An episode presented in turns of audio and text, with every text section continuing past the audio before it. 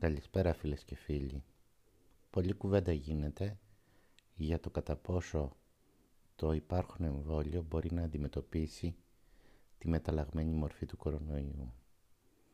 Ακούω διάφορες απόψεις οι οποίες κατά τη γνώμη μου ως πρόχειρες μπορούν να χαρακτηριστούν. Το να λέει κάποιος ότι πιθανότατα αντιμετωπίζει τη νέα μορφή σε επιστημονικούς όρους δεν λέει τίποτα.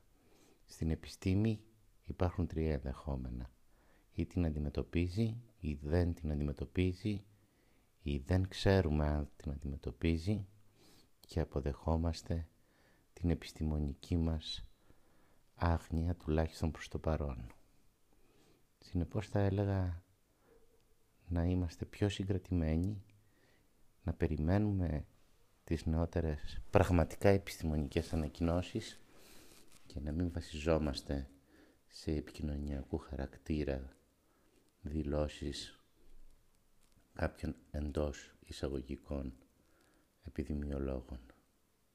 Με αυτές τις σκέψεις θα ήθελα να σας καληνυχτήσω